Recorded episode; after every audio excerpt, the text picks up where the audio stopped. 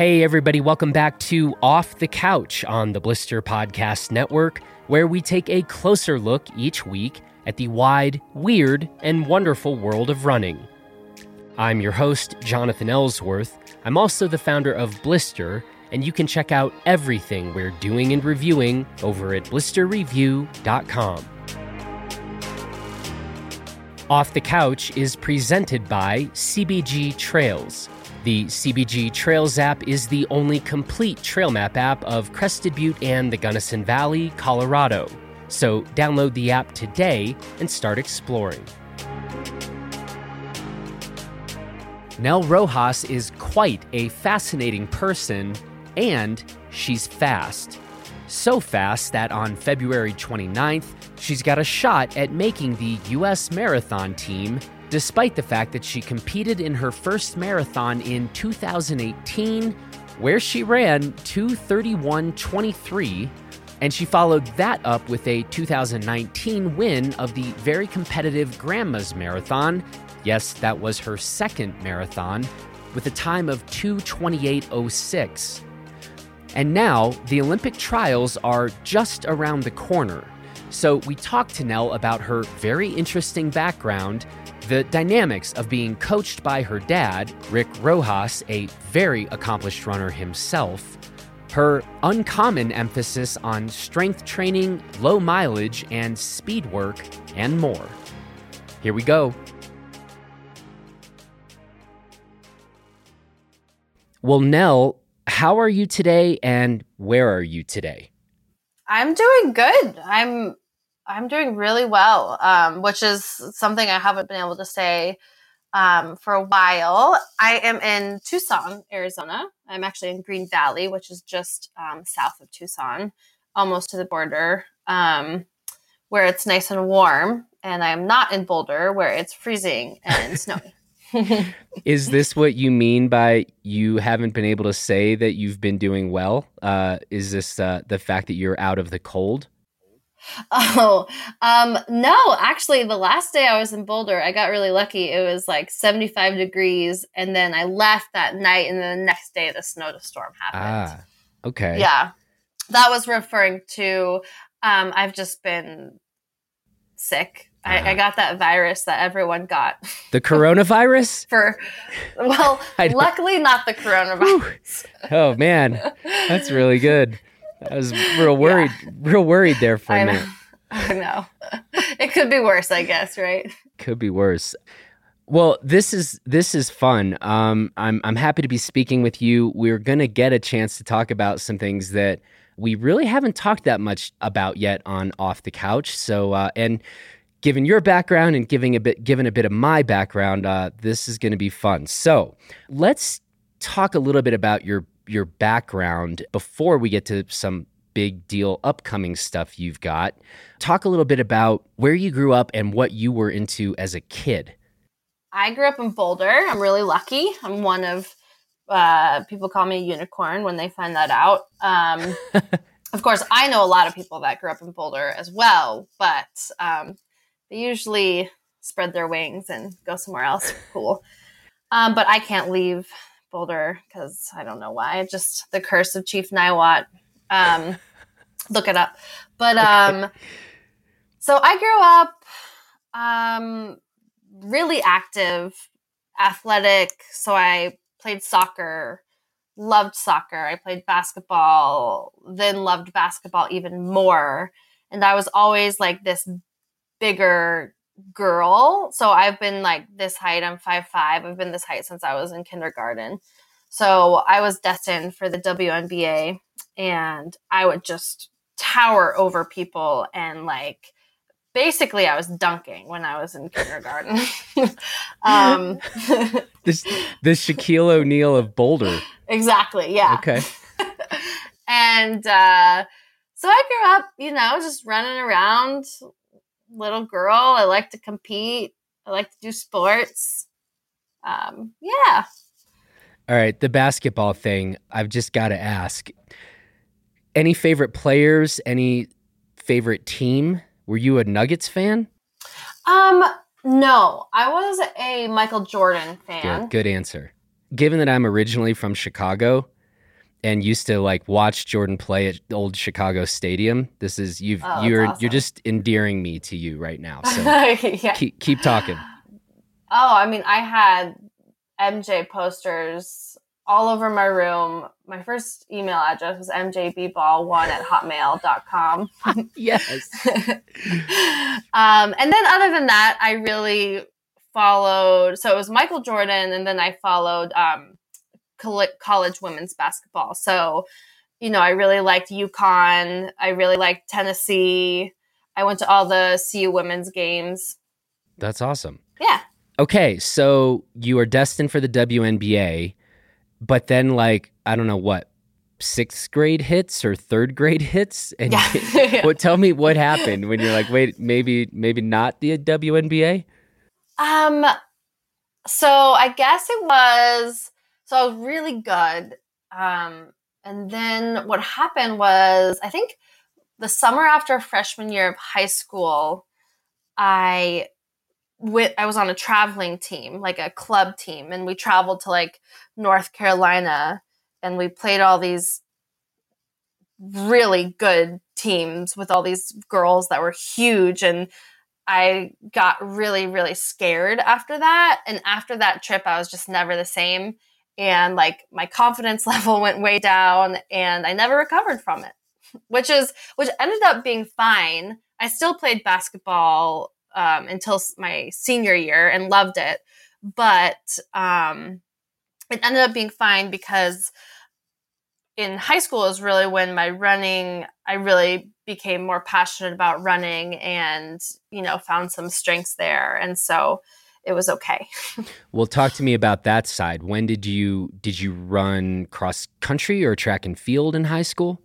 um i ran both Okay. um yeah so i ran it was cross country in the fall and then in the winter winters basketball and spring it was track What running events did you first start doing or did you did you kind of immediately gravitate to I mean cross country there's kind of a fixed length but in track and field what events were you doing? I mean, I think probably my favorite was the mile, but basically, when you're in, at least in Colorado or in that region, everyone, every distance runner, and I'm, you know, in quotations, distance runner, it's really mid distance, but every distance runner does the 800, the mile, and the two mile. Um, and so, you know, your coach just throws you in for events, and they're usually all of them. So I did everything from the 400. I was on the 4x4 team to the. I don't think I did the two mile. I think I protested. So That was too just far. mile.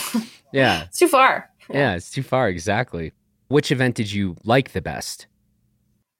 Um, I think the mile. Yeah, I think I like the mile. I, I ran five sixteen in high school at altitude, which at the time was okay. It wasn't, you know, I made it to state, and I think I was like maybe like fifth at state one year or something. I don't even remember, but I mean, I was having fun, and now I, I coach a lot of high school girls, and it's like I was like, you know, I'm a private club coach, and I'm like, oh my gosh, like I didn't do this. I wasn't like doing this out of season. I wasn't doing these plyos. I wasn't doing this all this extra stuff. I was just like I showed up to practice after school and I'd be like, "All right, what's the workout?" I had basketball shorts on, a wife beater on, you know. so, I think it's different nowadays, but I was I was competitive for back back then. How does that difference feel to you? Like watching some of the the high school athletes you're working with now, and uh, uh, get the sense you're saying like, man, they're they're kind of more say dialed or focused than you were. Strikes me that there could be pros and cons to that. But in your experience with the people you're working with, are you mostly like just impressed and think they're handling this well? Or do you sometimes think like you guys should just go be kids and like, I don't know, play video games or something? That's a great that's a great question. Um I I am when I was that age, I really think that I would have jumped at the chance to have a private coach because I've always been like really at whatever I'm doing, I'm I always like like to like work really hard at it and like be like I'd shoot hundred shots a day from the free throw line or whatever. Um, so I'm like, wow, these kids are so lucky. Um, and but also, I mean, these kids, I don't. I think my I'm so successful because I started my marathon career when I was 31 years old. And that's when I was mature enough and that's when I was happy to start it. Um, and I think these kids that are, you know, there's a school in Boulder, Fairview. These kids are basically 45 years old. They do seven hours of homework because they all want to go to Stanford and they're all in the IB program, which is insane. And then they work on their sport, and some of them can handle it well, but I would say maybe uh, 2% can handle it well. and otherwise, I would recommend all of these kids to just be a kid and have fun and it'll come you know um, work hard when when they come to practice but you know take this opportunity to run around yep and also curious are some of these kids you're working with are they are they playing other sports or have they already focused in on like mid distance or long distance running? I think most of them are multi sport athletes until high school. And then they decide, usually it's after their freshman year or midway through their freshman year, what they want to focus on. And then they do that all year in clubs or however and and i think it's fine for some athletes um and i think other athletes i think it's great that i think it would be better if they were to you know be like swim or play basketball or whatever um, like i did i think that was really important for me to have that break and kind of develop different skills and my athleticism a little bit more. But then, you know, comes into play um, parents, um, Boulder parents, especially, who a lot of them are just ready to send their kids to the Olympics. and you're like, oh gosh, you know. And so I think a lot of pressure comes from parents, even though, even if they are not meaning to put pressure on it, I think they just they just want their kids to be good, you know, which is hard. So, do you end up talking with some of them and saying, like, hey, you know, have you thought about like trying to play basketball or swimming or, or do you just kind of say, well, apparently the kids and their parents have already kind of made certain decisions here. And so you look at your role as just helping them in the specific way that you are there to help them. Yeah. Um, it depends what kind of relationship I have with them. And I like kids to dictate what they want and what, what their goals are. And I'll, I'll help them. I help them set the goals, but I need them to dictate what's going to happen. Um, I don't like to push kids because that's going to be the worst thing for their career. Um, and usually, if a kid, you know, there's a lot of things, factors that can play into it. So if a kid comes up to me and says, I want to play basketball, but I really want to do well in track. And what do you think the best thing is? Then, you know, we we do sit down and we go over it and we talk about it. And it might be different for one kid than the other kid. Um, but a lot of a lot of it, like I mentioned before, is parents, and that's where um, that's where I lose clients or I lose athletes. I lose, you know, people that I could be making money off of because it's like, look, I'm not going to put your kid through this. I'm not going to make your kid run this many miles a week and I'm not going to tell your kid that they should do this or this or this because I, that that's what you want, you know. So, I think it goes both ways.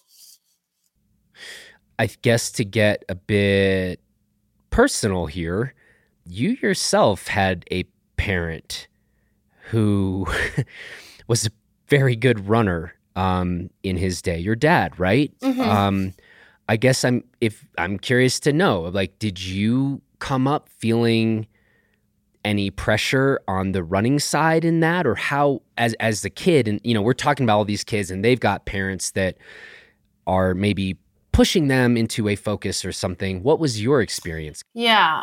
Um I got really lucky. Um and my dad, I mean now he's over the moon excited and proud and uh, happy that I'm doing this and he loves coaching me and he loves everything that we do. Like for example, yesterday we did a track workout and he was like after we finish any workout, he's just like, "Oh my god, that was so much fun." Whoa.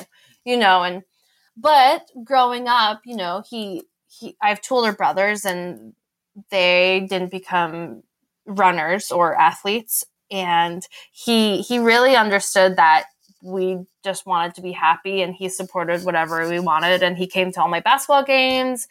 Um you know he played baseball with me. He played you know so luckily he was understanding and didn't push running. I mean i, I definitely had some pressure because everyone was like oh you must be a good runner but i don't think that came from my dad no Yeah, that's pretty good. And uh yeah, I, I don't know. I, I've got this notion that basically parents should maybe I should be careful. I don't have kids, so I Yeah, you know, I know. everyone can feel free to reject Uh. this. But it just seems kind of obvious that like if you are a parent, your job is to raise like an independent thinking human being. Emphasis on independent. They're not little versions of you. And like then support, figure out what that child is passionate about and do your best to support and or open up different possibilities, show them kind of the world and and uh this whole thing about like you're gonna now be a mini version of me. It's like that's Right. freaking weird. or just like not even a mini version of them or just like i decided you're going to get a scholarship for running you know because i was never a good runner or you know it's just like what Right, like right. just support your kid you know and and i have some amazing athletes i have um, one of my sprinters just ran the fastest 200 in colorado ever indoors. And his parents are just they just support him. They don't push him. They they just support they're like this is what you want to do? Okay we will support you. I have another girl who ran it last year. She won state in the mile and the eight. Her parents they just support her. You know they they're like if this makes you happy we're you know? And those kids are the most successful kids i have i have seen. The the the kids with the parents being pushy or you know their idea of supportive is those kids are the ones that will not be successful in their sport. I'm not saying in something else but in that sport they won't do it for a long time. Okay, we made it up, I think, through high school with you. And then you said you started your marathon career at 31. So we got to fill in some distance here between high school and 31. Yeah. Um so I was lucky. I I walked on to University of Northern Arizona um, cross country and track program, which ends up being top track and field and or cross country program in the U.S. Um, and I walked on every year. I got a little bit better, a little bit better, and so I ended up with a full scholarship, which was awesome. Um, I had a good time there. I had a lot of really good opportunities. It ended up being a good program for me.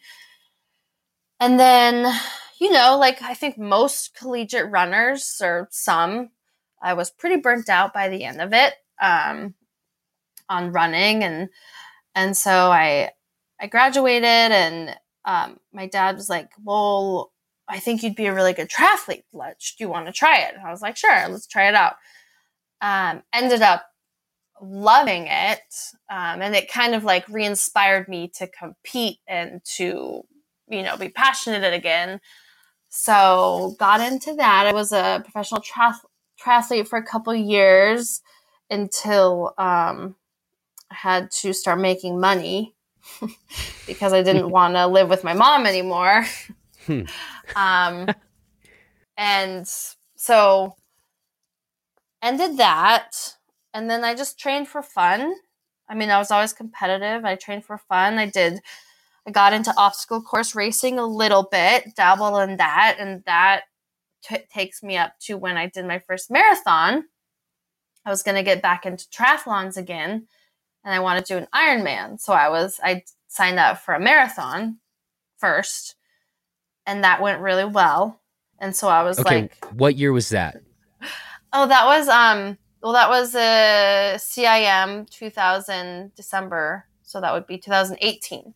2008 man this is re- yeah as you said this is we're going to be now talking about some very recent history so CIM yeah. 2018 the first yeah. that's the first marathon you ever ran yes and and let's for a sec so you said it went well what does that mean um so my dad was coaching me or he still is and he was like okay I want you to go out in 615 and just stay there until you can't bear it any longer. And he really wanted me to take, he was like, no. And he, he, he has a lot of confidence in me and he really believes in me. So he's like, Nell, this is going to be a long career for you. Start this first marathon. He's like, we're not in a rush. Just go through the motions, try it out, and then We'll get faster. We'll get faster. We'll get faster. So he's like, go out in 615 um, and just jog it. And I'm like, okay. So I started, um, I think I started at like six, probably six, just over six minute pace.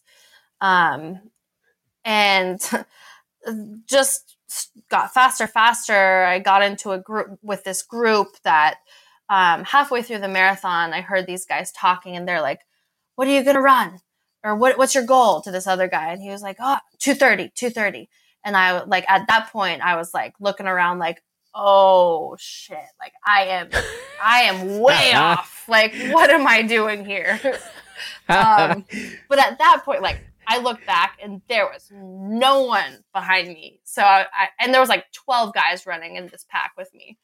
So I was like, I guess this is it. Um, and that that actually happened to be the um it was USA national or marathon championships and I I was seventh um, in 231 20 231 18 or something. And you know I finished and um, everyone was really impressed. And I was like was that good? I I don't know you know? I have no clue. Apparently it was good.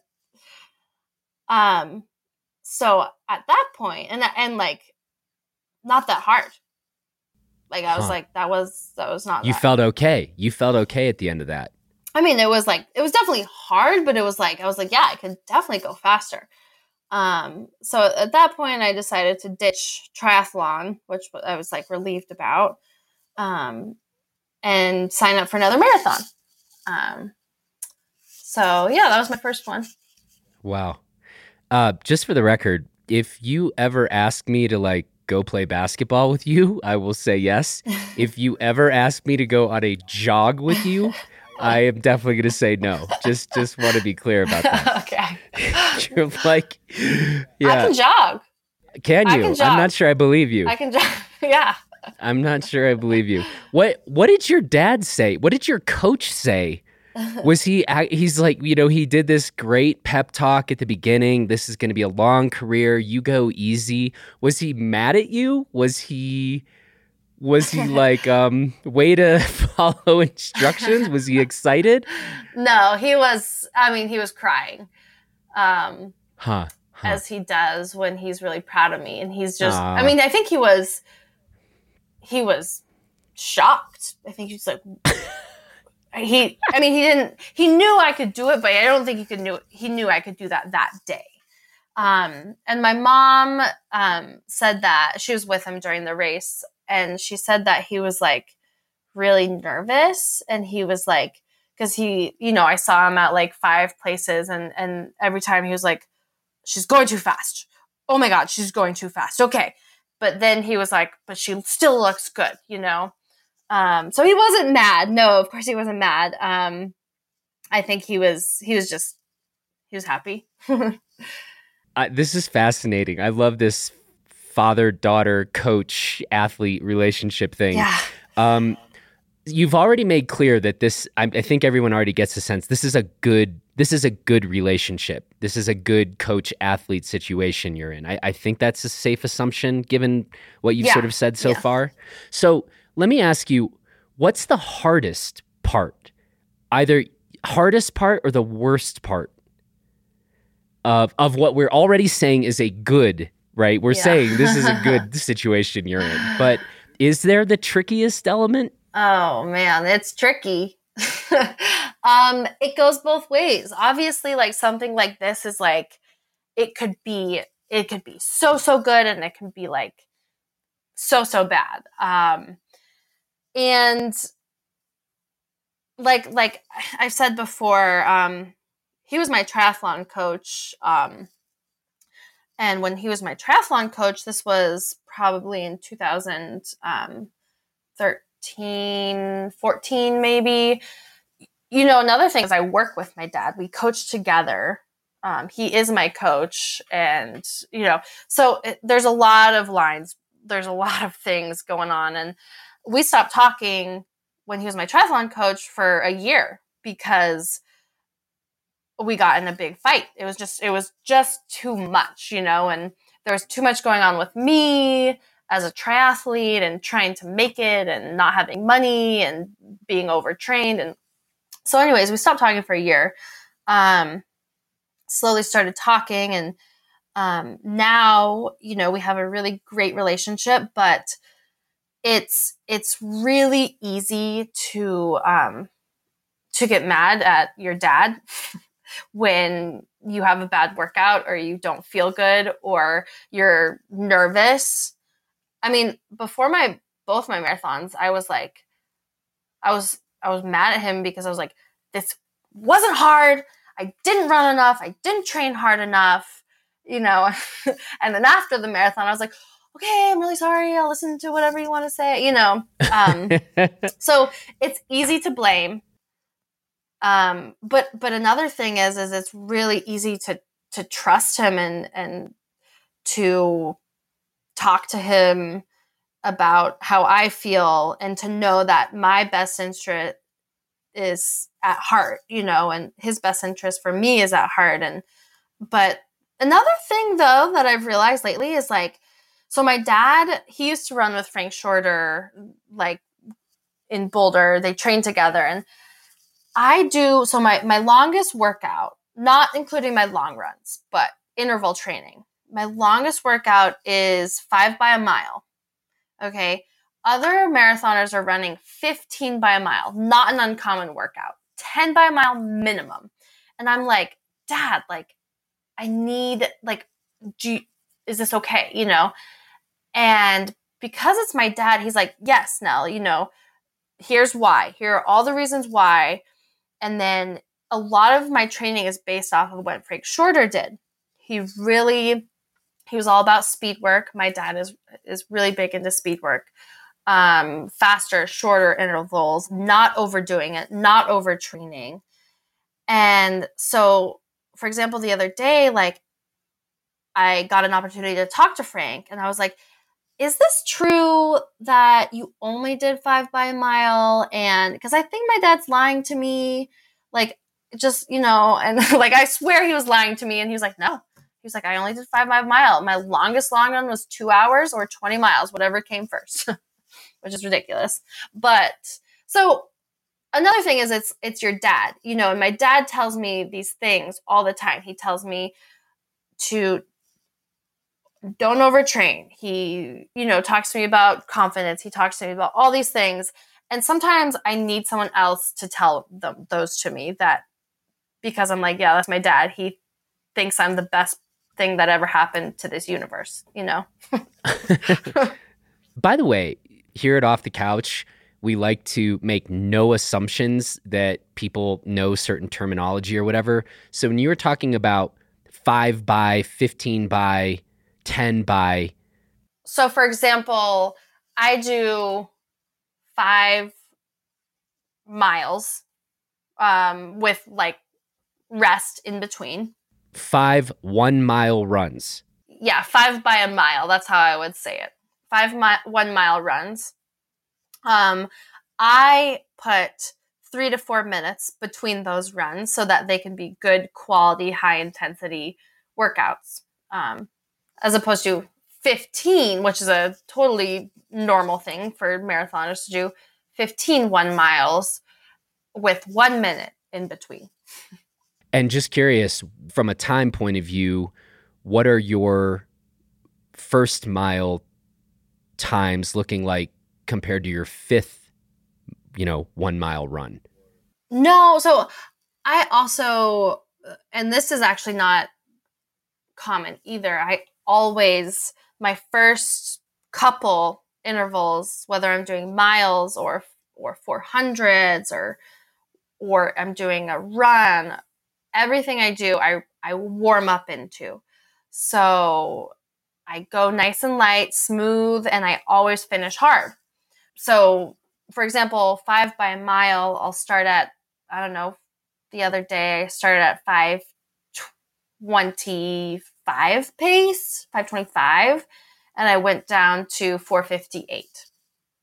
Um, yeah, so a lot of runners approach workouts, they go out hard because they're like, I have to run hard, I have to do this hard workout. And then they can't get any faster, or they go backwards. And once you start going backwards, then you leave the track thinking you had a bad workout.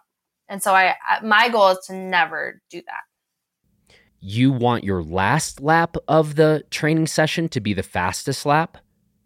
Last lap or last interval, whatever it may be, like last mile. And on that front, you your sense is that is uncommon in terms of how many distance runners are approaching their training? Well, it sounds pretty intuitive, right? Like you're like you're listening, you're like, yeah, well, that sounds right. but um yeah, I mean, I try to talk to as many runners as I can just to kind of like see what they're doing, get their feedback, you know, and of course, like Boulder's the mecca of running, so I talk to a lot of girls. Um, and so, for example, I talked to a girl the other day, and she had 10 by a mile. So that's good. We can talk about that. So you know what that's about. And I was like, wow, like that's a big workout. I said, so how did, and I asked her, I said, how do you approach that? Do you start out like little conservatively and then work into it? And she says, no, I just all, I try to make them all the same pace. And if I were to, that wouldn't be possible for me. Like, because I want to get that quality. And if I want to run a five minute mile, then they're not all going to be that same pace. Um, and then likely I was talking to a girl that was doing 20 by 400, which my my most is 12 by 400. And you know, she most runners start too fast. They just they just do. They can't get it into their head that to warm up into a workout because they're nervous or they're pushing too hard or they, they think the faster the better. And so by the end of the workout, like you can even watch them and see they can they either don't finish the workout or they run five seconds slower. It's just, I don't know why runners do it. if you watch people race, it's the same. I always try to like my my two last marathons were negative split marathons. I ran 1 to 3 minutes faster. I think the first one I ran 3 minutes faster the last half. The last one I ran 1 minute faster the last half and finished strong. Caught girls the last 10k. Um, but if you look at a lot of these runners, they're positive splitting. They start too fast and then they die. And I don't, that's, I've never had a good experience doing that. That's a hard way to run a race and it's not the fastest way to run a race.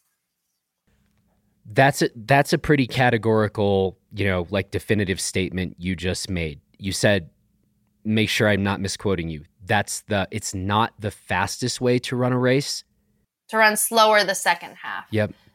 So research says that running dead even splits is going to be the fastest way to run.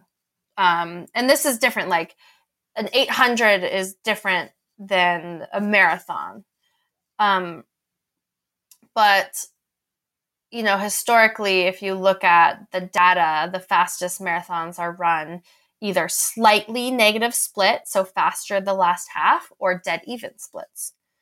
I mean, that's that's also my personal experience, um, and I think anyone who dies the last half of a marathon or even the last 10k of a marathon, I mean, they can literally, and I'm talking even elites, will come to a dead stop or a walk um, and that's clearly not how to run the fastest time. Technical question just back when you said the most you will do when it comes to running 400s is 12 400s. What kind of rest are you doing between those 12 400s? Um, I do 90 seconds rest.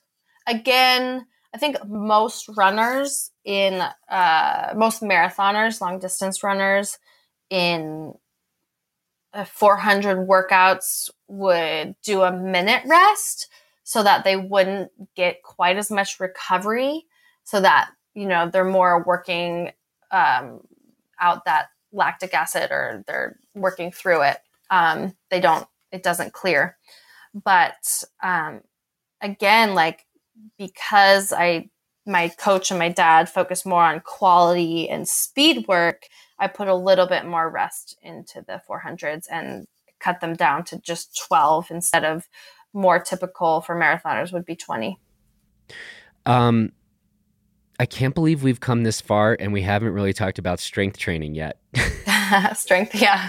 um, which was the thing that I was like, I can't wait to talk to you about this part. And it's like, man, I've I've exercised a lot of restraint or something. But um, um, this is another thing where you maybe are not uh, doing things uh, the way that many folks who are seriously training for marathons approach their training. So, strength training is is and has been a significant component of your own training.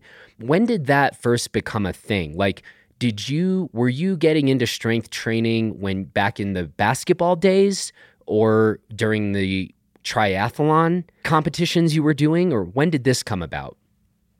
My dad's always been into strength training. He's always valued it. And so, I mean, I remember being in middle school and my dad would be like, okay, come on, we're going to do so. Just in our garage, we had some like really old strength equipment, you know, some dumbbells and a bench or whatever and he'd take me out there and i specifically remember doing a lot of lat rows for some reason um, but we'd do like a circuit or something. Um, so i started strength training quite a while ago um, nothing serious or anything.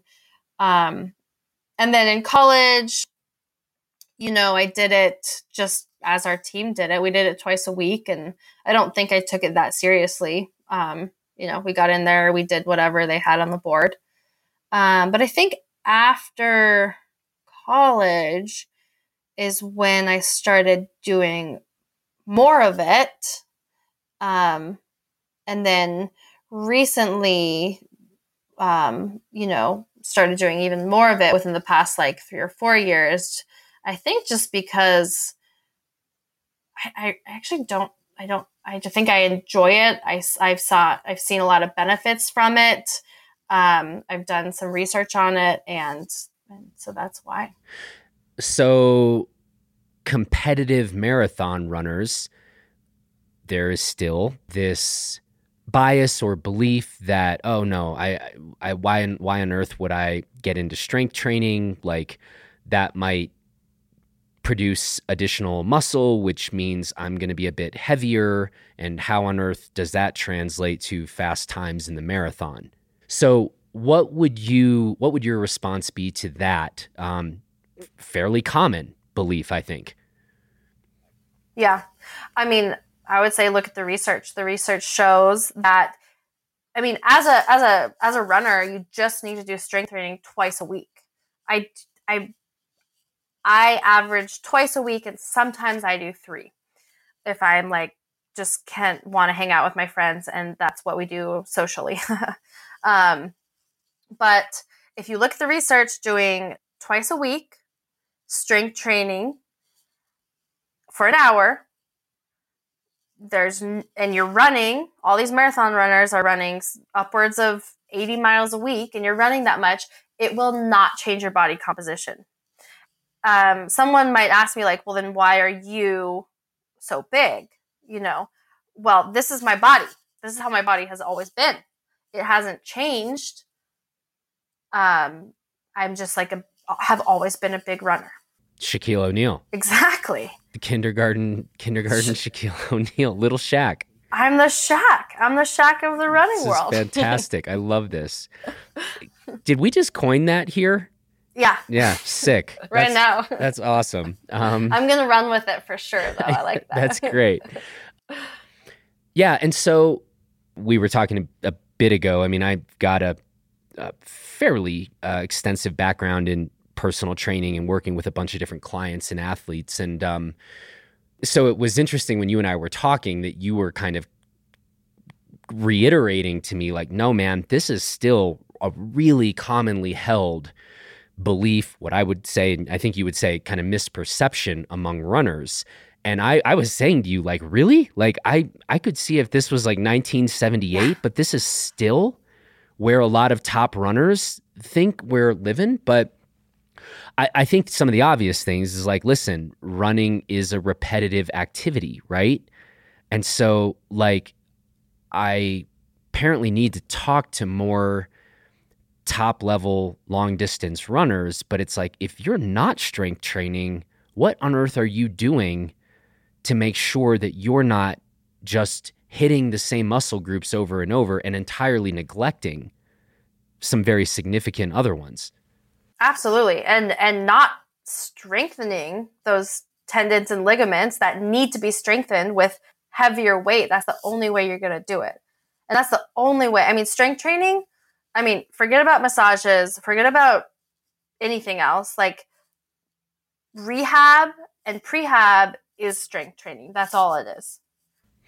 So, when you're doing your work with high school athletes, and I guess I'd say you and your dad, is that strength training component something that you guys are already preaching and practicing with high schoolers?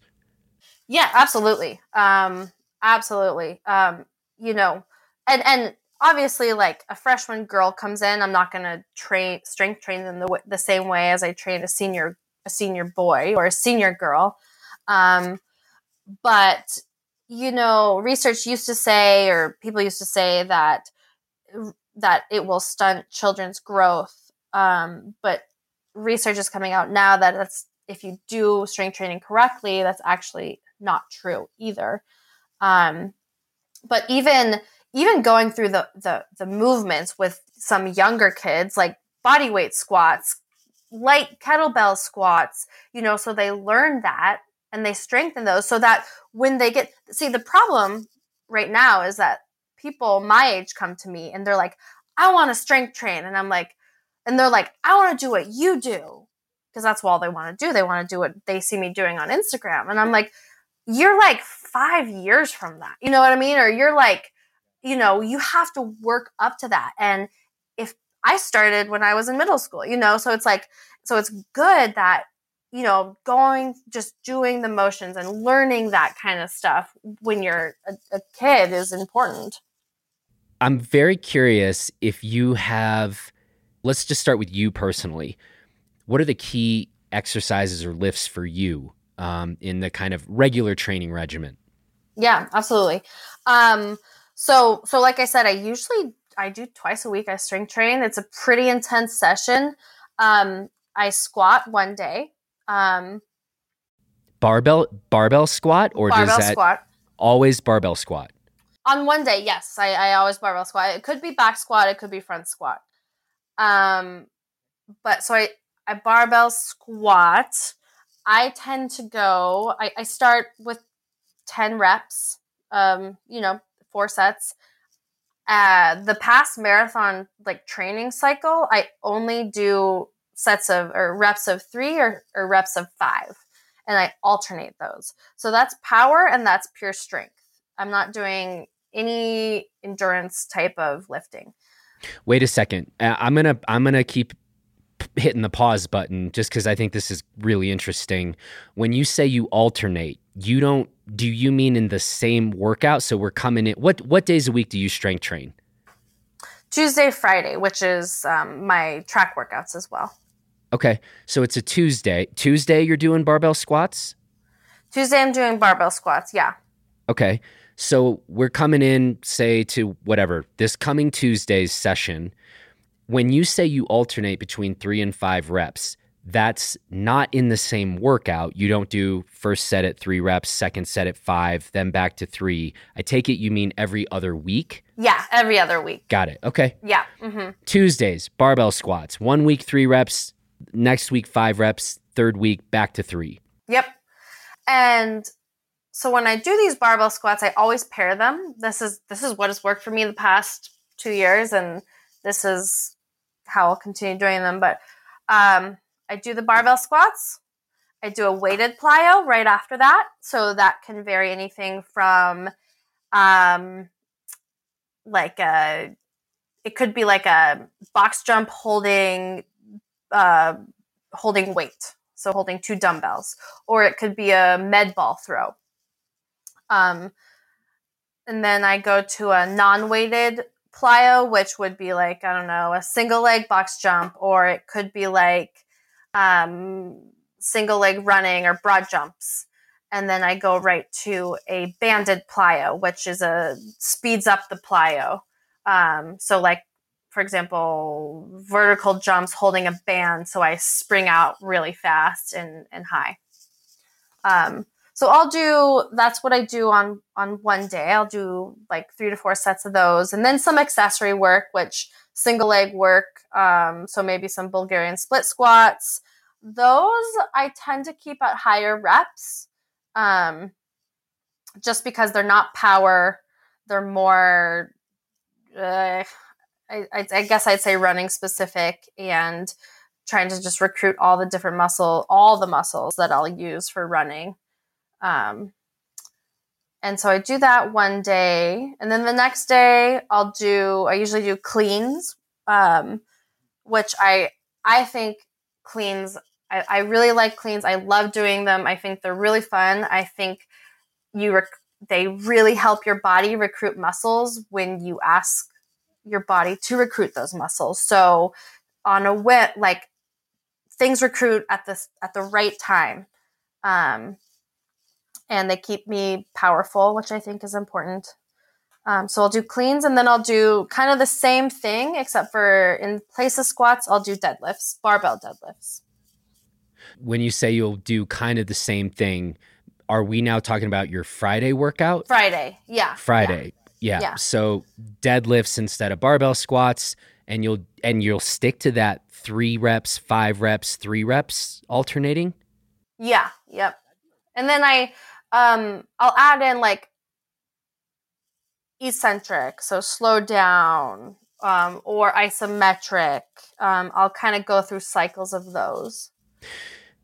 And so, how much then do you switch up and deviate versus how much I, I'm I'm not I know it's like not cool and it's definitely not trending, but personally, I'm not in the like my I never do two of the same workout.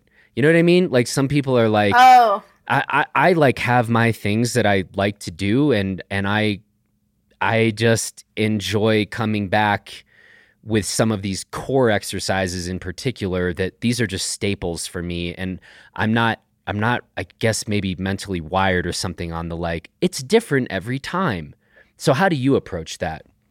Oh, I think it's it's I think it's very important that there's a progression of the same exercises to an extent.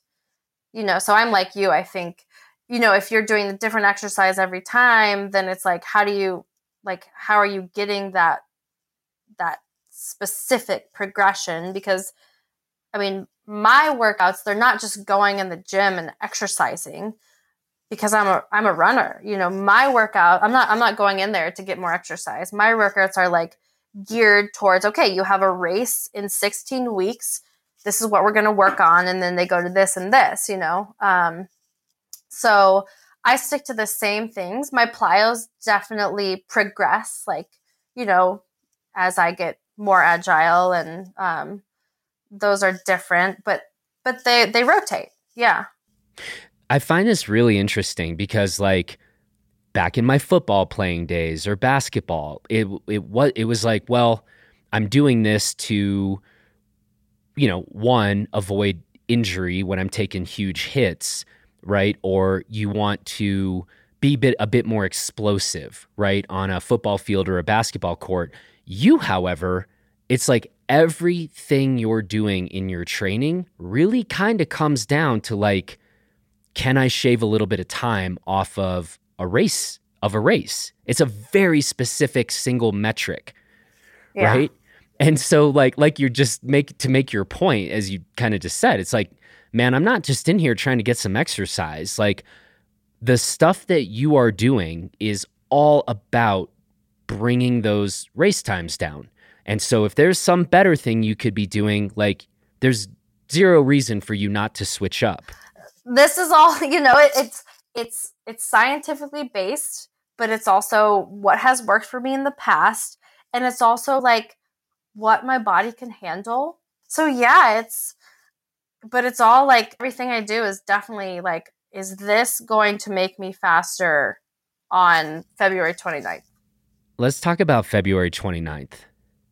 What's February 29th? Um, so that is the um, Olympic marathon trials. Mm-hmm. And this is where? It's in Atlanta, Georgia. My God, that's real soon. Oh my gosh. I mean, three weeks has never felt like a shorter amount of time. It's like, I'm like, oh my God, three weeks? Like, might as well be tomorrow. How are you feeling about this? Um, are are you feeling prepared? Is, are you like, well, I think so, but who knows until the day of the race? Like, what's your what's your kind of mindset about this? Um, oh man, it is so hard to come into these races feeling prepared because if you've ever been nervous for something like I and like I see this a lot as a coach like your first instinct is like oh man I am not ready you're not or like this is happening this is how you know?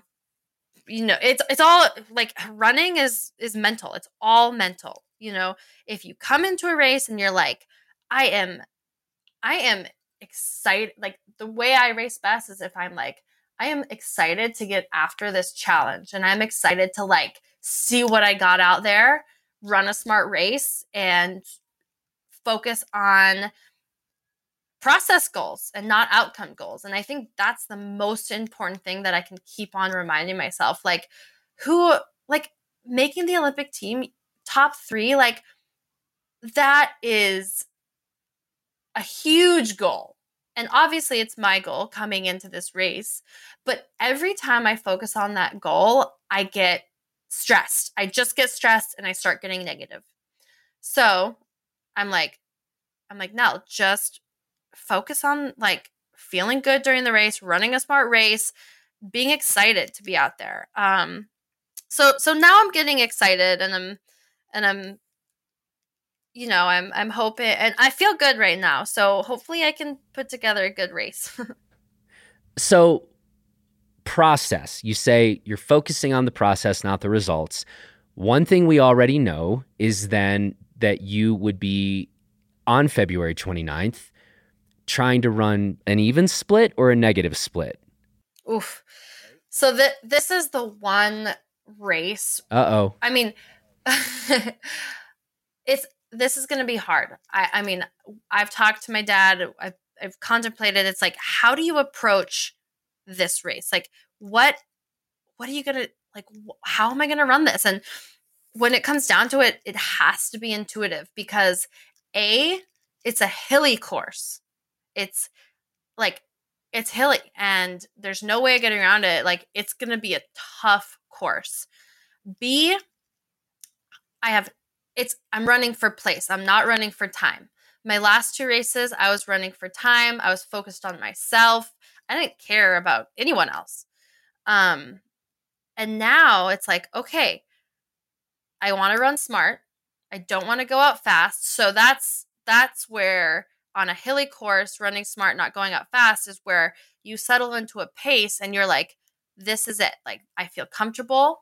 I'm not I'm not like I'm not pushing that threshold yet. You know, I'm not going to like I'm going to be able to get faster and then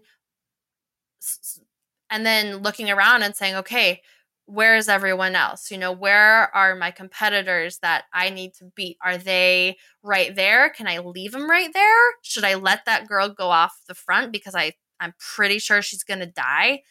Um listening to them, their breathing, being like, "Okay, these girls, you know, they'll they'll die in a second or whatever." Um and so that it's it's gonna have to be intuitive and i honestly have no idea what it's gonna look like but i think whoever whoever's top three is gonna run the smartest races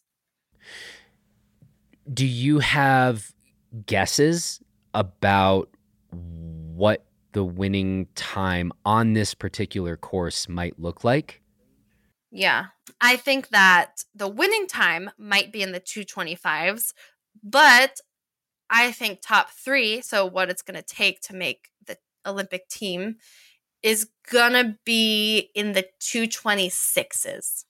That's my prediction. And honestly, it could be slower than that. It's a hilly course, so it could be 227. That's real fast. Oh, it's fast. I mean, yeah, it's fast. I mean, I I ran 228 06 I'm coming in 13th um, place right now, kind of seated 13th. But I mean, I ran my 228 at a net downhill. I mean, there was some hills, but it's a net downhill course in perfect weather. Um, do I think that I'm faster than that? Yes, I, I, I absolutely think I'm faster than that. So, I mean, there's so many variables that go into it. Um, but so it's going to be interesting. It's going to be exciting. Yeah. And that that 22806, when was that? That was June um of last year, 2019, June 22nd. So you've had some nice amount of months of training since then. Yeah, and you know, my numbers have gotten faster. Um that race I ran the last 10 miles alone so I think there are some things that can definitely I can say that like if I were to run that same course that I ran in June again, I think I could be at least 3 minutes faster. When do you head to Atlanta? I don't head there until the Thursday. It's on a Saturday. So I don't go until Thursday. I kind of like to stay out and um, be in my own environment up until the race. So I'll go on the 27th. That's the Thursday? That's the Thursday, yeah. Race is Saturday. Awesome. Well, we're going to be rooting very, very hard for you. Um, Thank you. No offense, everyone else, but we've got, we're going to have a big foam number one finger. Awesome. Yeah. Yay. Yeah. Um, Thanks. And I mean, the other thing to say is, I mean, it's that's insane to me that like you kind of just started this whole marathon thing. Yeah. And that's, you know, that's something I got on my side. It's like, you know what? This was never on my radar.